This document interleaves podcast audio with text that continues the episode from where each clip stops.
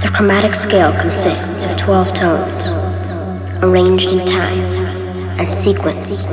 These 12 simple tones create an infinite variety of music. Harmony and dissonance, tension and resolution, all can be described by the mathematical ratios between tones. If we could translate all ratios into sound, we could hear the music of the spheres.